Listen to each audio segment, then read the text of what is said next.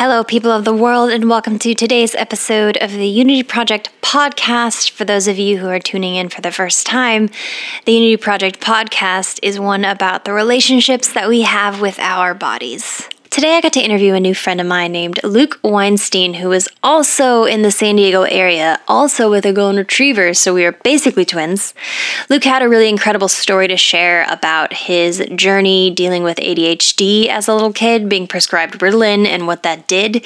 He kind of talks about it in a way of saying that his personality was taken away from him and he was kind of felt forced to be like everyone else and learn like everyone else and there was just a lot to that story that I had never really thought of before, and it sparked some interesting conversation about the educational system and how the one size fits all thing does not work. And Luke had a really cool perspective on that because he was a special education teacher for the past 18 years. So he definitely has some thoughts and some experience in that matter we talk through that and then we end up getting into his yoga journey, his surfing, and how that has really brought him into connection with his body and meditation, breath work, all the things. Luke is an incredible guy that I'm so happy to be able to share a story with you.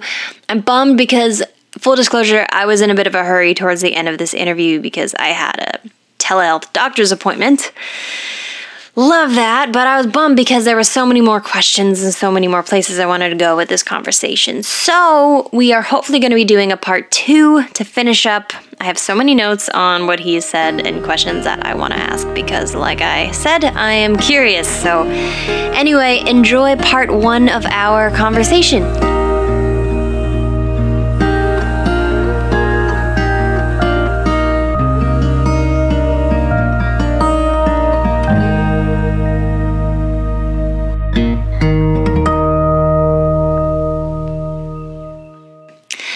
Luke, how is it going over in my side of the country, San Diego? You know, it's really nice to be here in San Diego. We're very blessed. Yes, we are. oh my gosh. When I found out that you are from San Diego and also have a golden retriever, I was like, this person is my brother. I need to talk to him all about it. Totally. Yeah. Yeah, that's very, very cool. Well, look, do you mind giving our uh, listeners just a quick little like description of who you are, what you do, and then we'll jump into all the good stuff?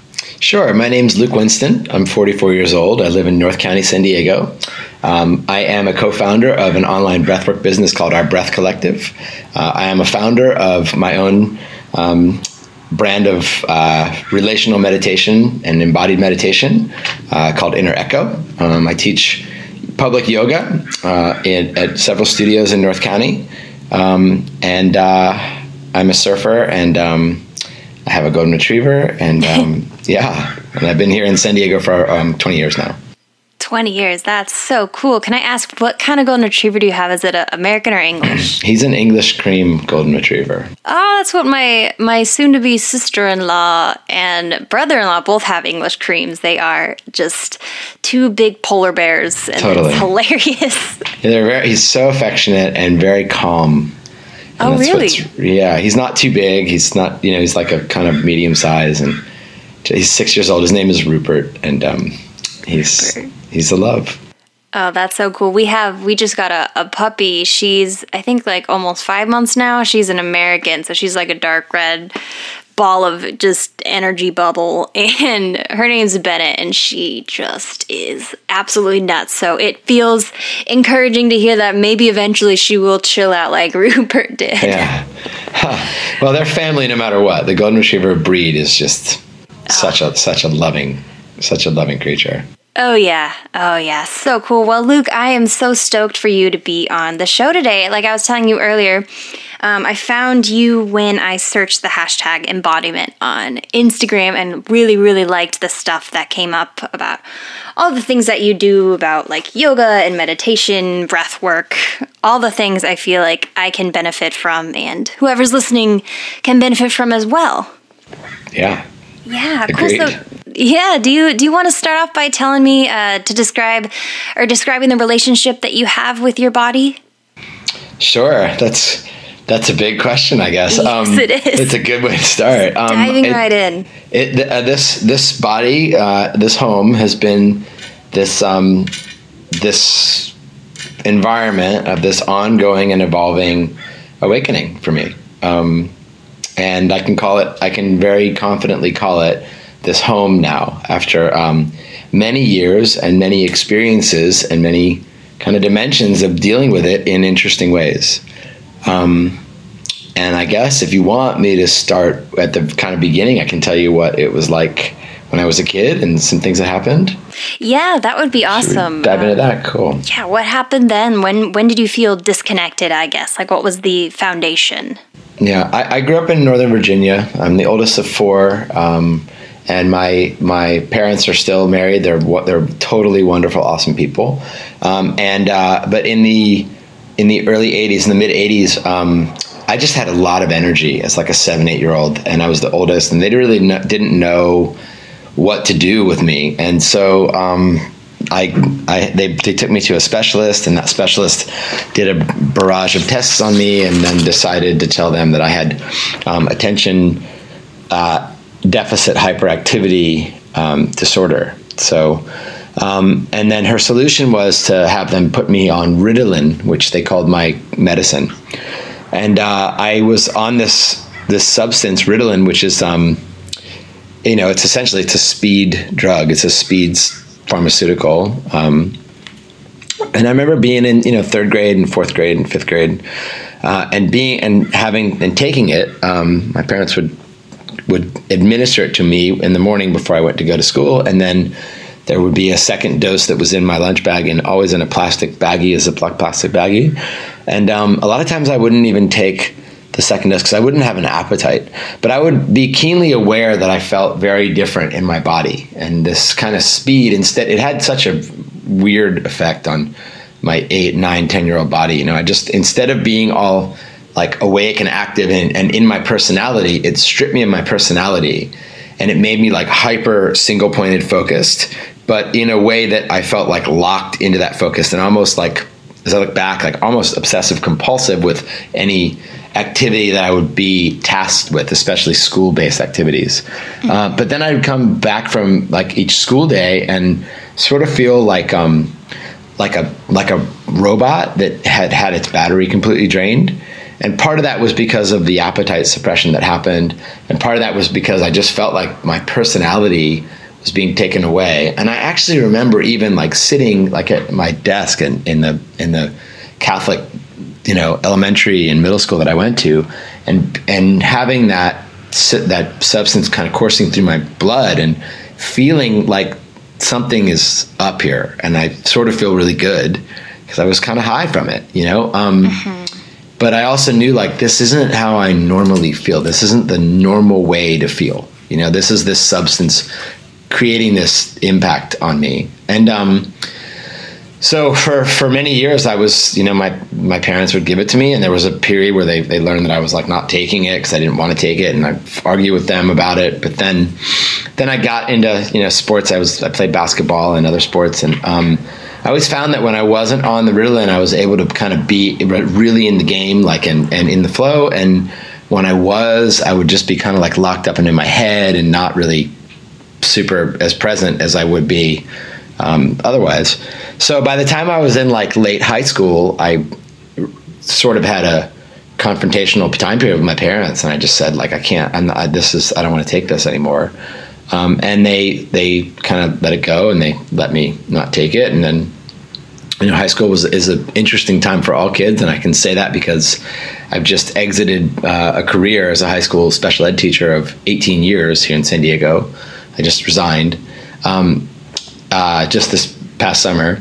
So I know what it's like for kids in school and I remember what it was like for me and um, but at least I felt once I was, you know, like my later part of my junior year and my senior in high school, not taking Ritalin and Adderall, um, I just at least didn't feel so gross by it. And I started to reestablish this connectedness to my body, you know? Um, mm. And then by the time I got to college, um, I went to college in, in Charleston, South Carolina, um, and I started lifeguarding um, when I was 20. Um, and we had all these like regiments that we had to fill out weekly. Um, like you had to run, you had to do CPR, you had to go out on the paddleboard, you had to do like rescue um, exercises, things like that.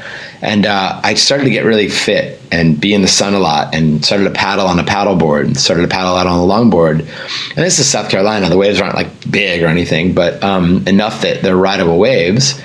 And so I started surfing um, at when I was 20, and um, I just felt like I was using my body to do something that was so cool and connected to like a, you know force like nature.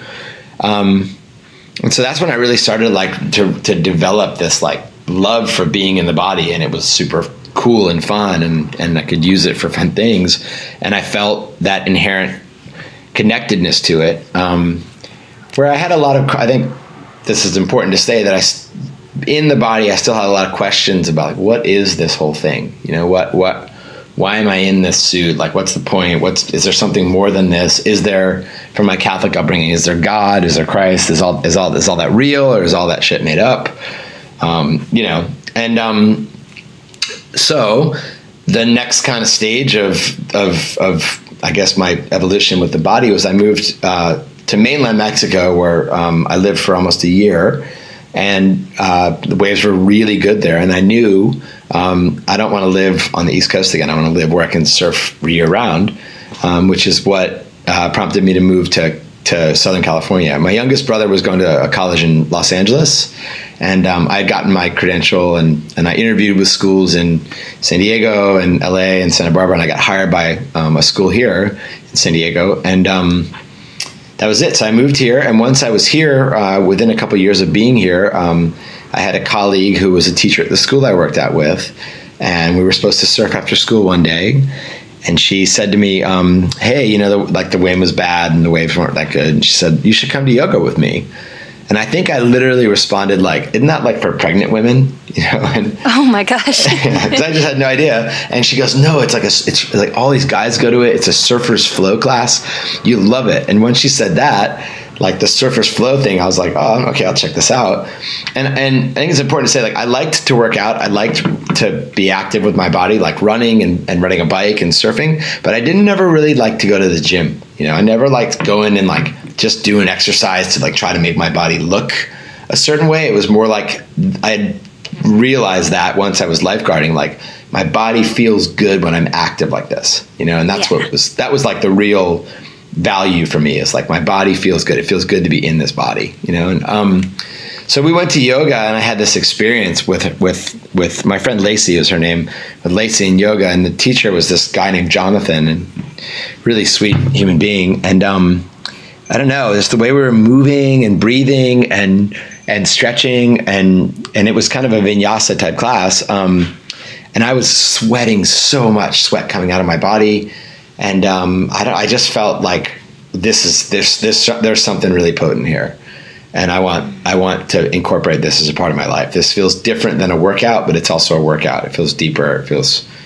you know, more in tune with like the way I liked my body to feel. I remember walking out of that class and literally feeling like euphoric. My body felt euphoric, you know, like every cell felt like it was dilated and open. And wow. Yeah. Um, so, I mean, I think the reason why I told you all of this stuff to lead up to this point is to say that, like, I within a couple years, um, I had a couple of experiences with yoga and with breathwork uh, in a yoga studio where I just decided like this is I want to study this and I want to because I was already a teacher and I thought like this could be a cool thing that I could teach on the side.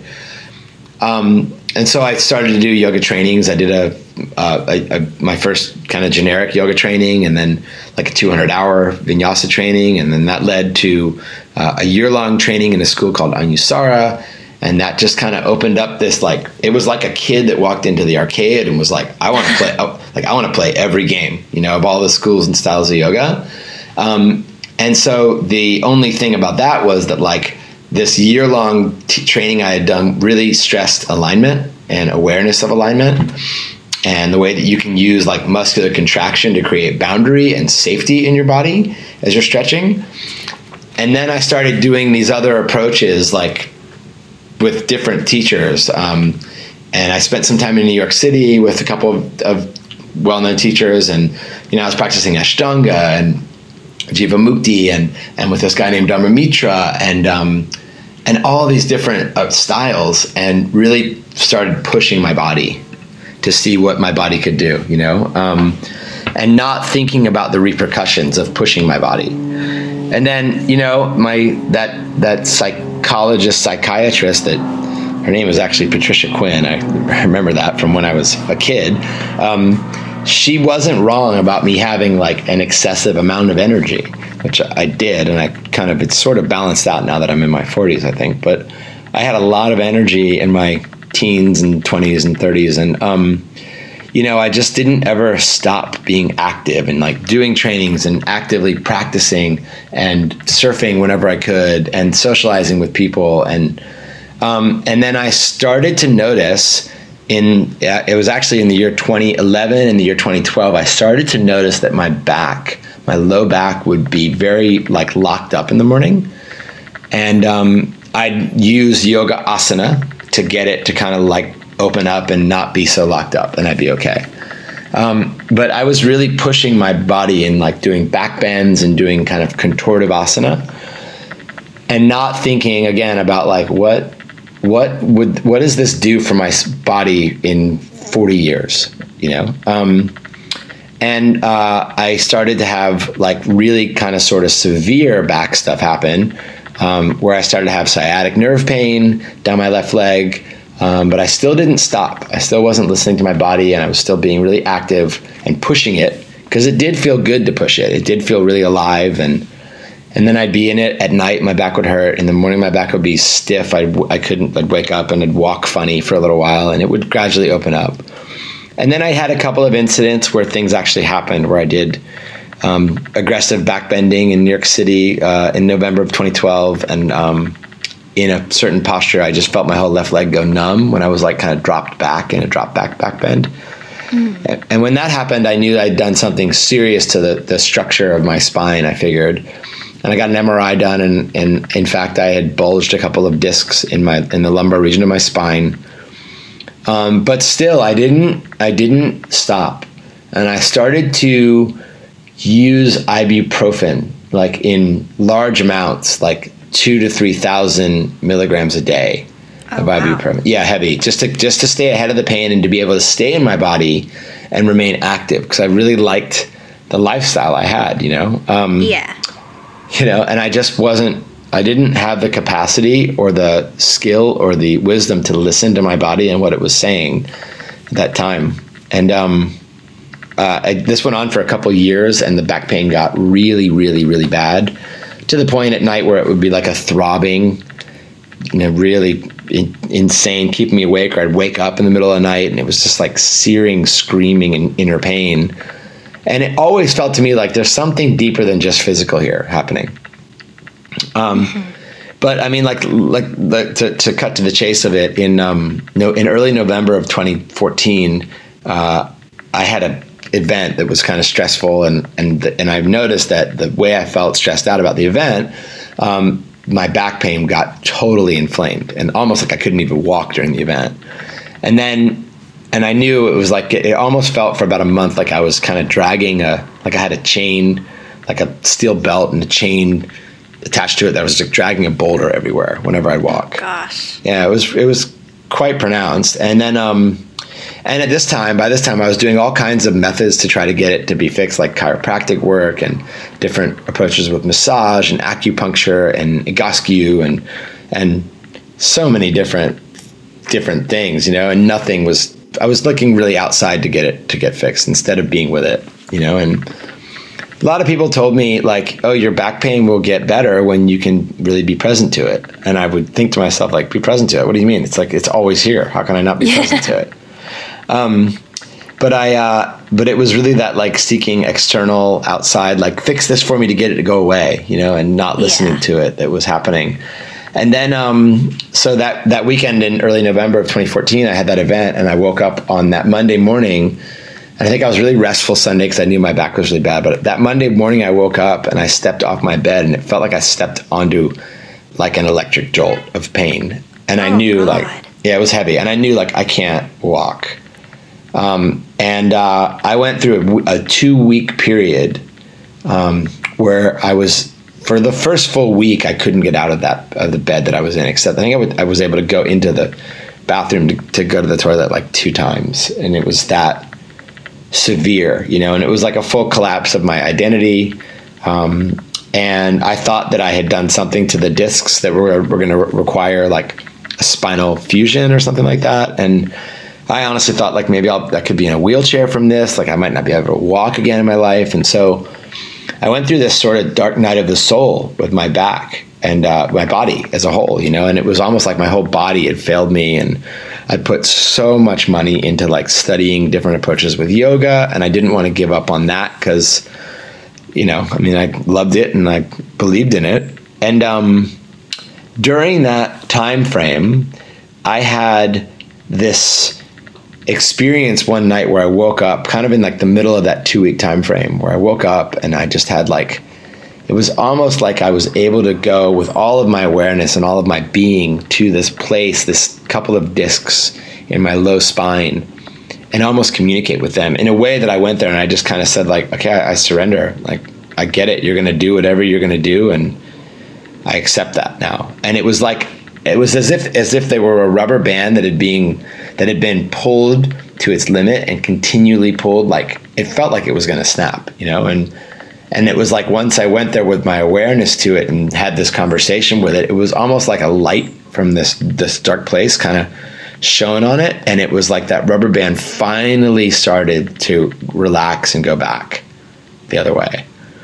And um yeah why don't i pause there for a second? I've been talking about yeah Wow, I have so many thoughts. I've been taking notes throughout your whole entire story of like the topics you're going through and all the questions I have. Because, first of all, I just want to say, like, back pain in and of itself, I think, is like one of the absolute worst pains that I know I have felt without even going through anything near what you're talking about. So I can't even imagine what that felt like. And I guess the like determination that you had to push past it because I can relate to that a lot of like my body's in pain, but I don't like just give me something like you said external to make it go away so I can keep going and doing what I'm doing and just kind of like push past that and find these like quick fixes and then what that person said to you about how your pain will or your back pain will go away when you um, are present to it. That's so powerful because like i mean understanding what that really means like like when you did is just it's so it's so hard and it's so I guess like revealing about your relationship with your body and about how you respond and about who you are and like what your identity is. There's just so much to that. So yeah, big time. I just yeah, I wanted to say that, but uh, if you don't mind, can can we go back to when you were a kid for a second? I have sure. a couple questions for yeah, you. Yeah, please. Um, so you were talking about how you had ADHD and your um, you were prescribed Ritalin. And just to make sure, I don't know a ton about Ritalin. Is that pretty much like Adderall, but like more intense? Yeah, I guess it was like the first kind of first drug that you know in the '80s that came out, um, like Adderall. It was before Adderall.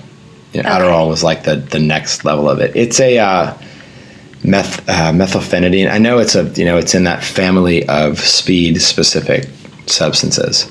Okay, so because it's not used anymore, right? Really? I don't know. I have no idea. Um, I, as a teacher, I didn't see Ritalin. I saw Adderall, and I saw another. It wasn't Wellbutrin. I can't remember the name of it, but you know these Strattera. Strattera is the one, the new one. Okay, I got you. Yeah, because I've, I've talked to some people who've ended up with addictions after stuff like that, where they talk about that's like, I think the only time I've heard Ritalin talked about is how it kind of was like a gateway into things like meth, which I guess makes sense if that's somewhat of a category that it was in. But um, I can just imagine being a little kid and having this big personality and this big energy, which is like at its core a really beautiful thing, and being told, like, this is almost like too much. So here's this thing that you take to take that away.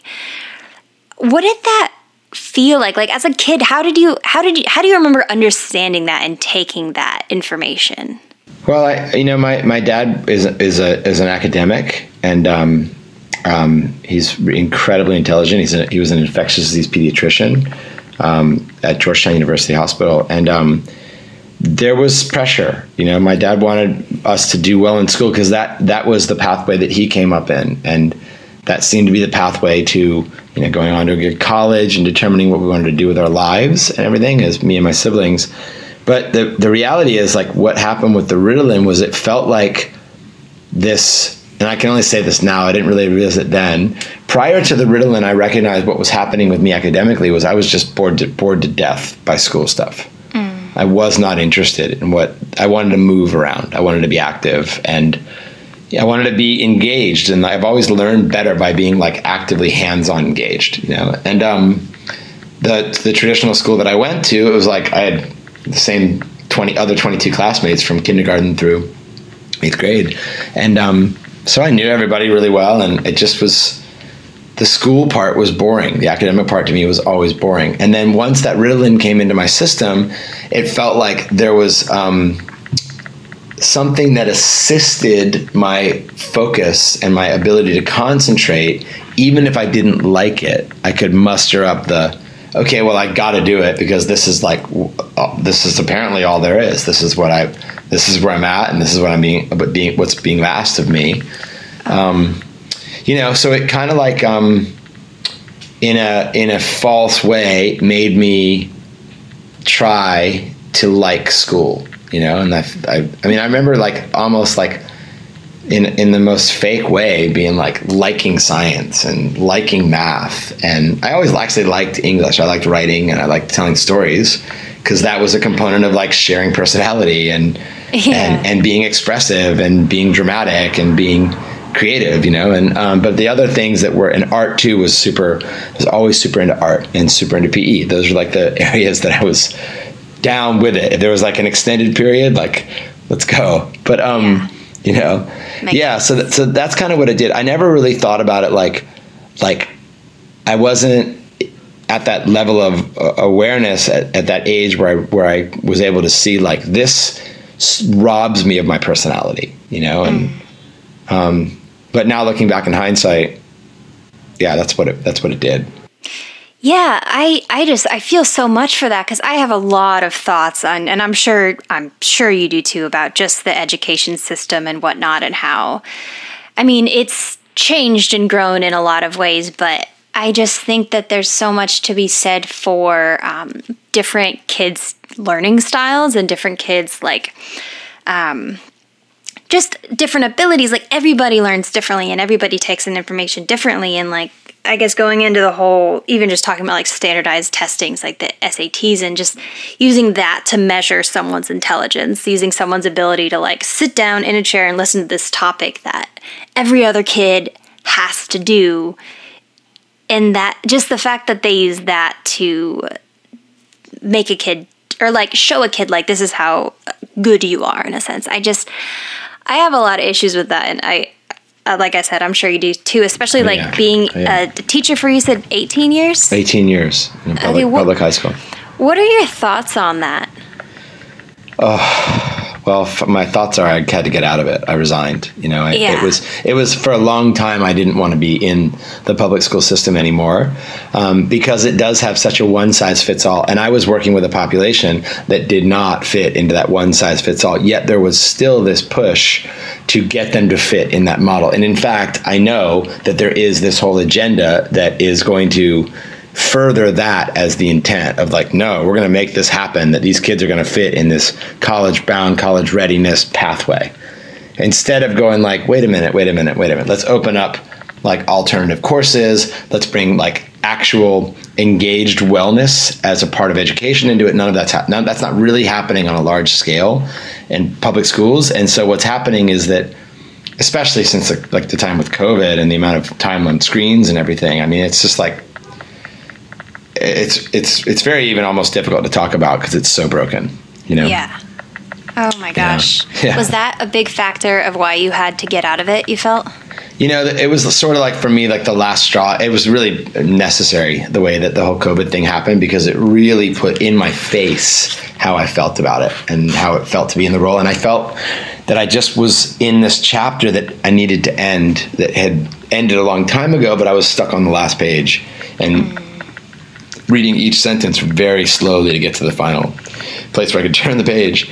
Um, Yeah. You know, and um, but yeah, the COVID, the COVID time, and going online, and you know, at least when when I was in the room with with with with like you know eighteen or twenty kids, I'd have one environmental uh, control where I I had this like cubby where they would put their phones that was on the wall. And I heard a podcast about that, about the psychology of not taking their phone from them, but saying, when you come in, you show me your phone, you put it on airplane mode, and you put it in your cubby.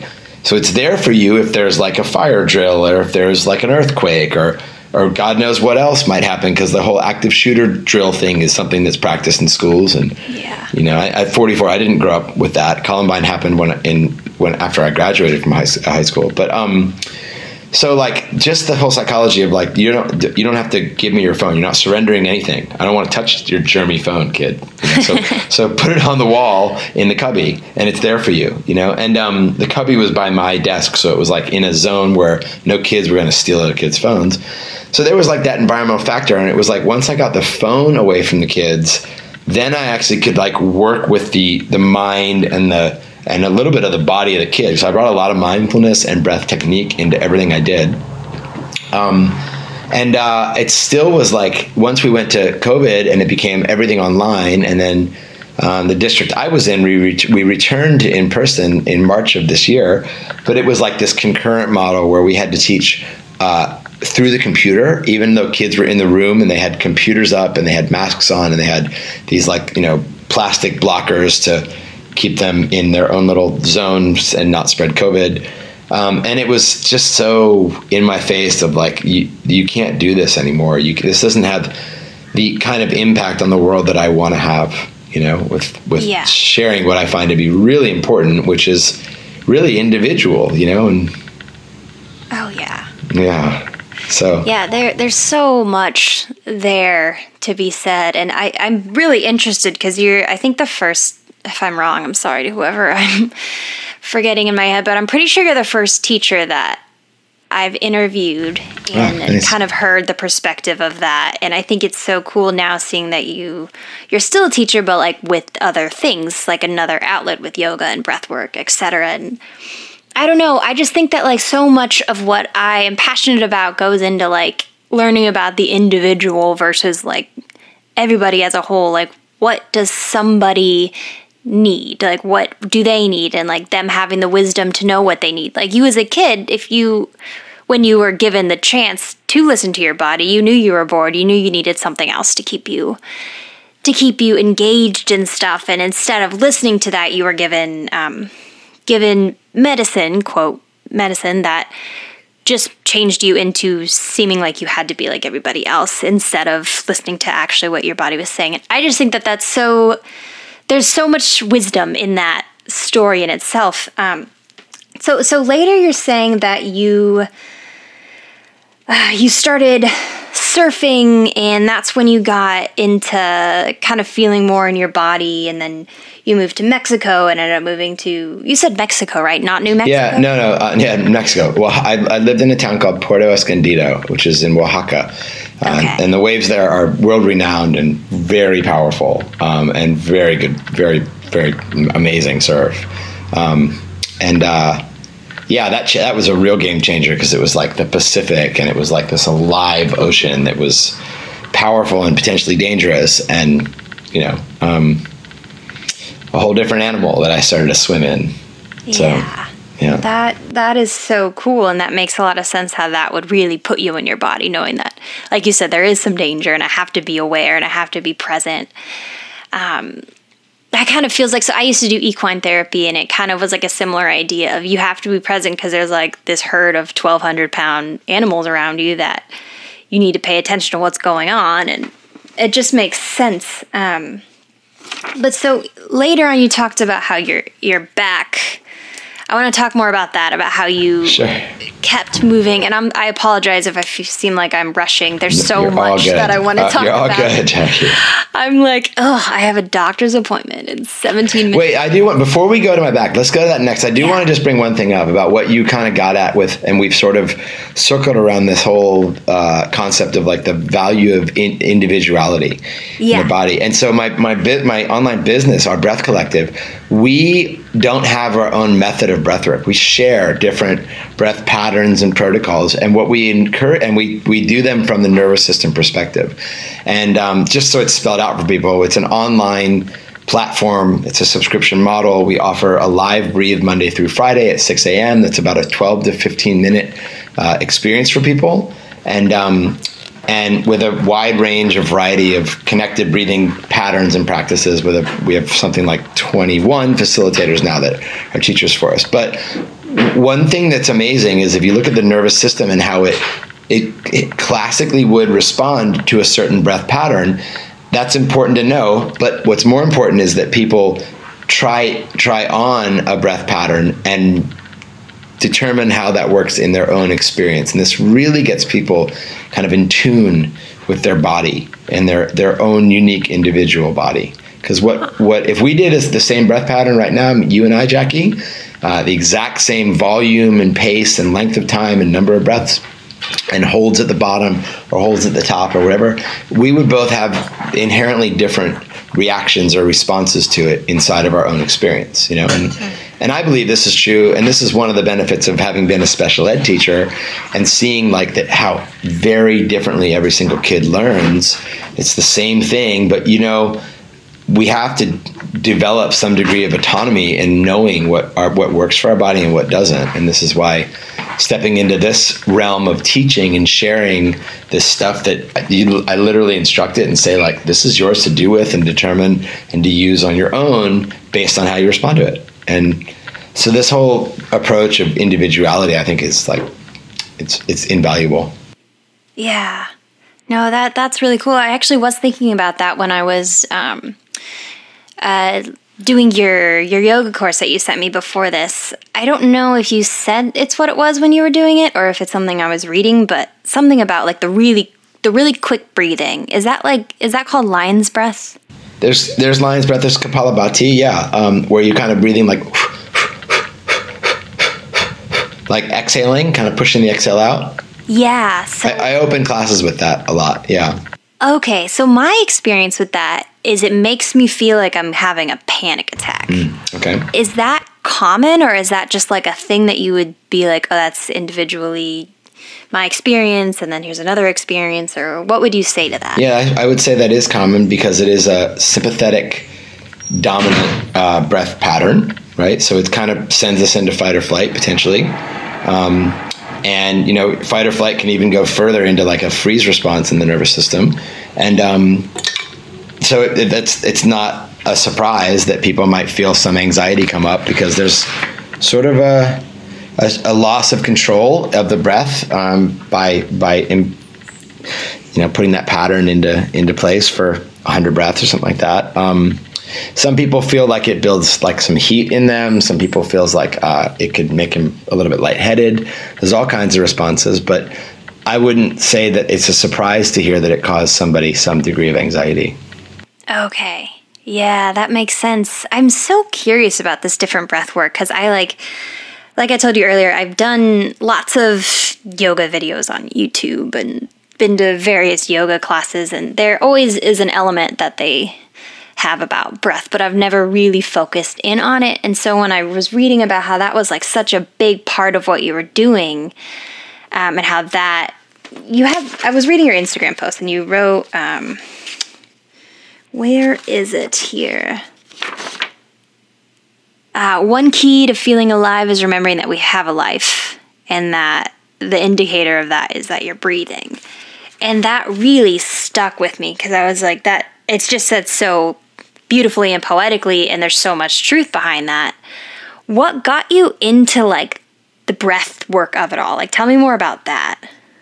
Wow. Okay. So this is a interesting story. Um, I always found that when I once I started practicing yoga, there was something about not just the stretching, but using the breath as a tool that got me deeper into stretching internally. Almost like I was I felt for a long time before I ever did any trainings, I felt like I could tap into this experience inside of my physical experience. I felt like I could tap into this energetic experience where I was stretching into the boundaries of my physical body's being, of the space of my physical body, right? Through the breathing. And I definitely felt this expansive, contractive current that would kind of, you know, like two fish swimming in tandem that go back and forth between the inhale and the exhale. And that's actually you know, classically, if we look at what's called pranayama, which is essentially breath control, um, we look at the two sides of the breath, the inhale and the exhale. And the inhale is that, known as prana, which is expansion. And you can even feel it right now. If you take a breath in, it's like your body gets inflated, right?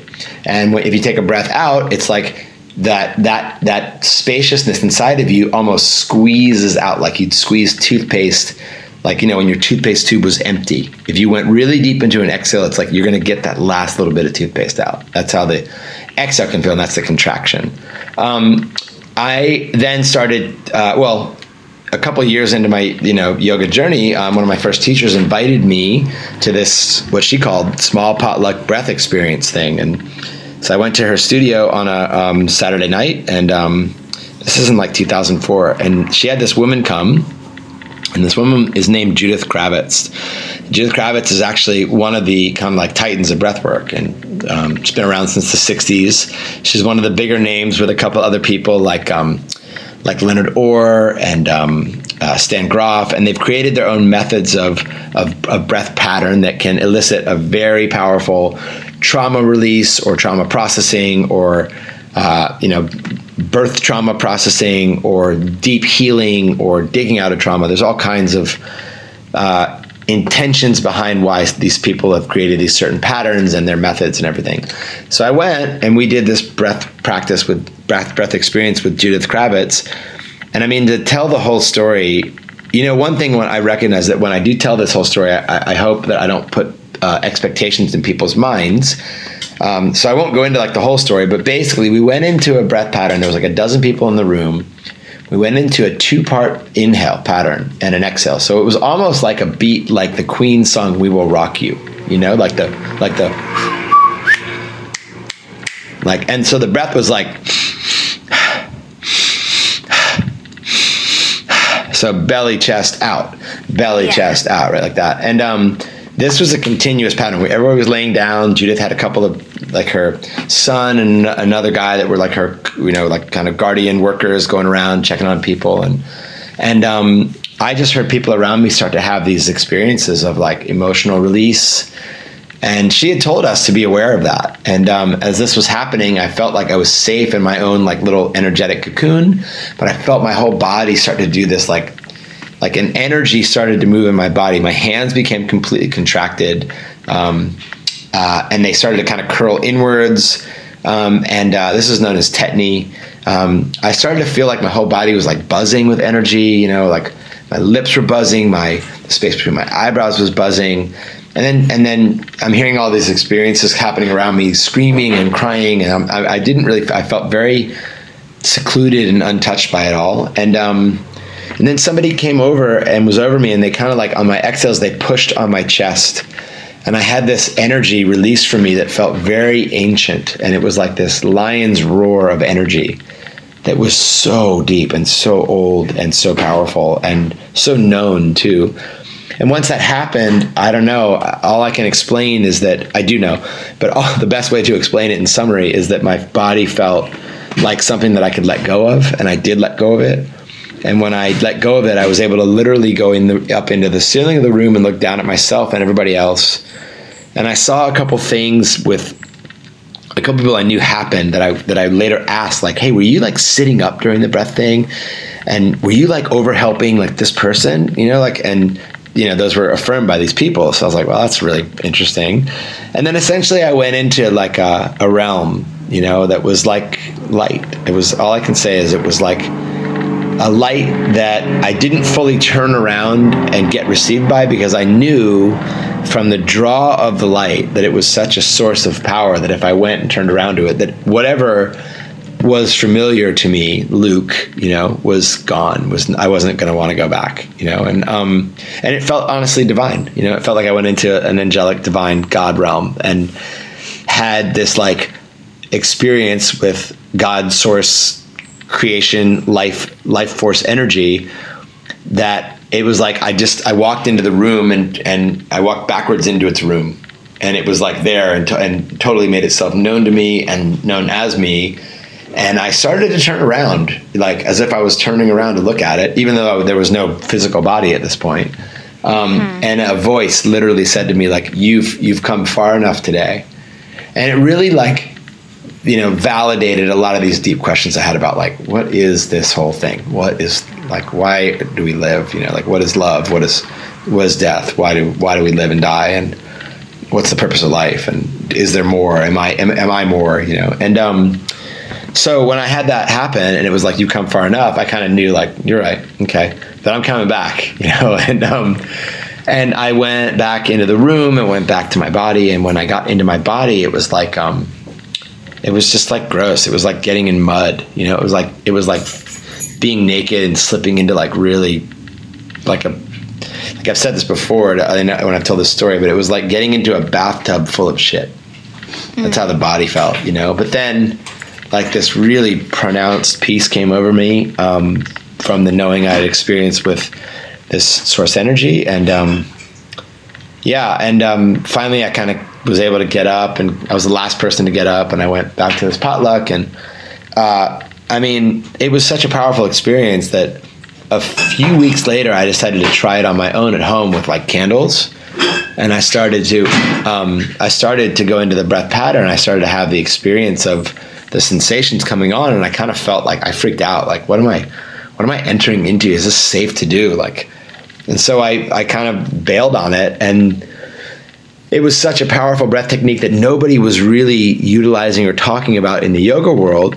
And at this time I started to really study yoga and study yoga breathing practices. Um, and uh, for many years, I mean, for five or six years, no, I, I remember the the the breathwork pattern. Judith's method is called transformational breathwork, and I remembered that, but I was kind of still like skeptical of like uh, that's like a heavy space to go back to because there's a lot of stuff that is in this body and in this experience and in this life that is you got to work through to get to that place. And I don't know. I mean, I think breathwork started to get really popular in the past ten years yeah. And um, and I found an, an, opportunity to do another workshop um, in like maybe 2012, and I did it, and you know had like a similar kind of experience, not as not as pronounced, not as divine, but like a major relief and release of emotion, and um, and then once you know once I'd done enough yoga training, I kind of felt like I wanted to start sharing connected breathing or conscious breathing patterns, like breath work patterns with people in yoga. And so in like 2015, when I started to share this with people, um, yeah, people were a little bit like, what is, why, this is like hyperventilation. And so if you misinterpret it and you're really pushing, it can be, it can seem like that, you know? Um. But when you learn how to do it in a way where you converge like your mind and your breath and relaxation, which doesn't mean that you lose intensity, but that you're able to relax into intensity and discomfort, a lot of really powerful stuff can emerge and can get worked through and processed. It's been mm. been my experience with breath work. Okay, that that's such a powerful story. I bet that that just brought up so many questions. You strike me as like a very, very curious person. Yeah, I have. Would you say been. that's that's very true? I've always been very curious. Okay, that that reminds me. I've been told that about myself before, and it's like the most um, accurate depiction I can say of like, like. Have you ever taken the or learned anything about the enneagram? Yeah, I know about the enneagram. I'm a seven. Okay, do you, you're a seven? Me too. Mm, okay, yeah. that makes sense. We're yeah, sevens. Totally nice. the best number now. Yeah, kind of. I, I mean, eight's it. pretty good too, but you know, eight is is that your wing? Because that's my. Well, my birthday is eight seven seven seven. August 7th, wow. 77. So, yeah. You've got you got all those two numbers right down on lock for Yeah, you. totally. Very cool. Well, Luke, I am so bummed. I'm gonna have to. Um, I have so many more questions and topics I want to go through. Would you ever be interested? I let's do it again. Let's get, let's let's put it, put a pause on this and do another conversation, Jackie. I love talking with you about this, and I love how Okay. I can feel how uh, you're into it, and um, I'm Yeah. stoked for more questions. I'm sorry I've been talking so much. Oh no, that's the point was for you to talk so much. So thank you for talking so much. Um, I'm sorry that I have to cut us off. I'm so happy that you are interested in doing another interview. I was about to say, um, I'm sorry to put you on the spot. We No don't have to put this part in, but Let's do part two. I think it'd be great, and we can get into like a lot more happened from the back injury uh, after I healed from it. Um, very powerful shit in the past seven years has happened with my back, with my body. Period. okay, Um, that's worth I sharing. I can only imagine. Yeah. Cool, cool. Yeah. Well, let me just to, to wrap this part up. Let me ask you my one last question that I ask everybody, and then I'll ask you another version of it next time. But Okay. Uh, Luke, would you rather uh, everywhere you go, you have to balance a surfboard on top of your head, and everybody um, can see it? They think it's cool, but they don't know why you're doing it, and you don't really know why you're doing it. You just have to walk around with a surfboard on your head, but it's like a conversation piece. People ask you questions that helps you make some random friends you wouldn't have made before. Or would you rather everywhere you go you have to ride on a luggage cart that is playing uh, jazz music all the time on the radio of the luggage cart, and that's just your transportation everywhere? Oh man, that is such a good question. I know that's the best one of today. Oh my god! Today I'm going to say that I would be in the jazz jam because I do jig jazz, and I think it brings a creative lightness, funkiness to like any situation. You know, so give me, give me, give me the John, the John Coltrane, uh, Miles Davis cart. Let's do that. Oh, amazing! what what color would your cart be? Uh, Like, how would it be decorated? I'm going to tell you right now that I can just feel that it would be like, like, like a dark blue. Okay. You know, Are we talking I- like a midnight blue? Yeah, kind of like a sky midnight type of blue. thing? Yeah, with some stars in it. Cool, cool. Well, Luke, thank you so much um, for sharing everything that you did today. How do people find you? Where do you want to tell people to go? Great. Um, people can find me. My personal page is um, LWZen on Instagram.